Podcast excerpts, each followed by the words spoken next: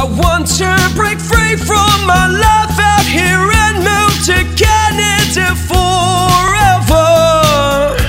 Nutrition and food mm, service management offered by Centennial College. Okay, good day, ladies and gentlemen. This is uh, uh, IRC News, and I'm Joey Stephen, an, uh, an authorized Canadian immigration practitioner, bringing out this release, this education release from the Polinsys Studios in Cambridge, Ontario.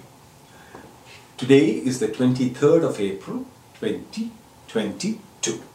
Education releases highlight opportunities for international students with a focus on course as well as resettlement opportunities for international students who is desirous of making Canada their future home.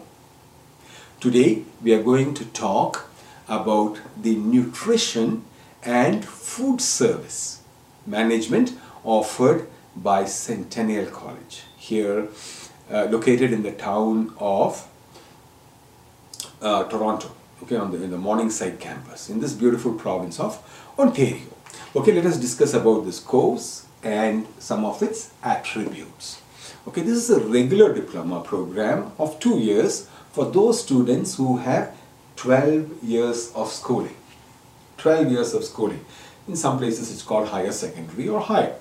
Okay the requirement indicated here is a bare minimum. The student must also have earned a minimum score of 55 percentage marks in their higher secondary course 55 percentage marks the IELTS or English language requirement for this program is 6 overall with a minimum of 5.5 in each of the bands English bands this is what the education institution offering this course has to say about the program they are offering. The Nutrition and Food Service Management program at Centennial College is the longest established two-year program of its kind in the greater Toronto area. Okay, it's one of the longest uh, program. The Canadian Society of Nutrition Management okay CSNM Canadian Society of Nutrition Management accreditation body has awarded Centennial College's nutrition and food service management program the highest accreditation standards for a five year term that is from uh, October 16th 2020 to September 15th 2025 okay the education pathway is qualified nutrition food service management Okay, these are some of the um, uh, education pathways. Graduates may be eligible to participate in pathway programs with partnering institutions. Okay, some of the career options, what you can aim to become after doing this course and some of the courses is manager, dietary manager, food service supervisor, diet technician, quality risk management coordinator and the likes. Okay, therefore if you have completed at least 12 years of schooling, that is a higher secondary, for example, and this course is of interest to you and you like this course. Okay, please contact edu at polinsys.ca for more information on admissions.